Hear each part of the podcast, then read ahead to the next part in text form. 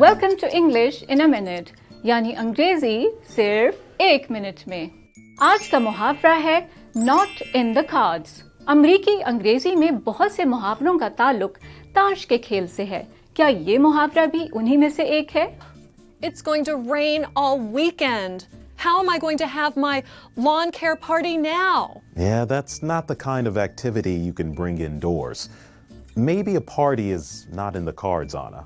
Jonathan, so many people wanted to work outside for me in the hot, hot sun. So not in the cards کا مطلب ہے ایسا کچھ بھی جس کے ہونے کے امکانات نہ ہوں اس کا متضاد محاورہ ان دا کارڈس ہے یعنی کسی عمل کے ہونے کے امکانات این ممکن ہے کہ ان محافروں کا تعلق دست شناس افراد سے جڑا ہو، جو خصوصی کارڈز کے ذریعے کسی فرد کے مستقبل کی پیش گوئی کرتے ہیں۔ اور یہ تھی انگریزی ایک منٹ میں۔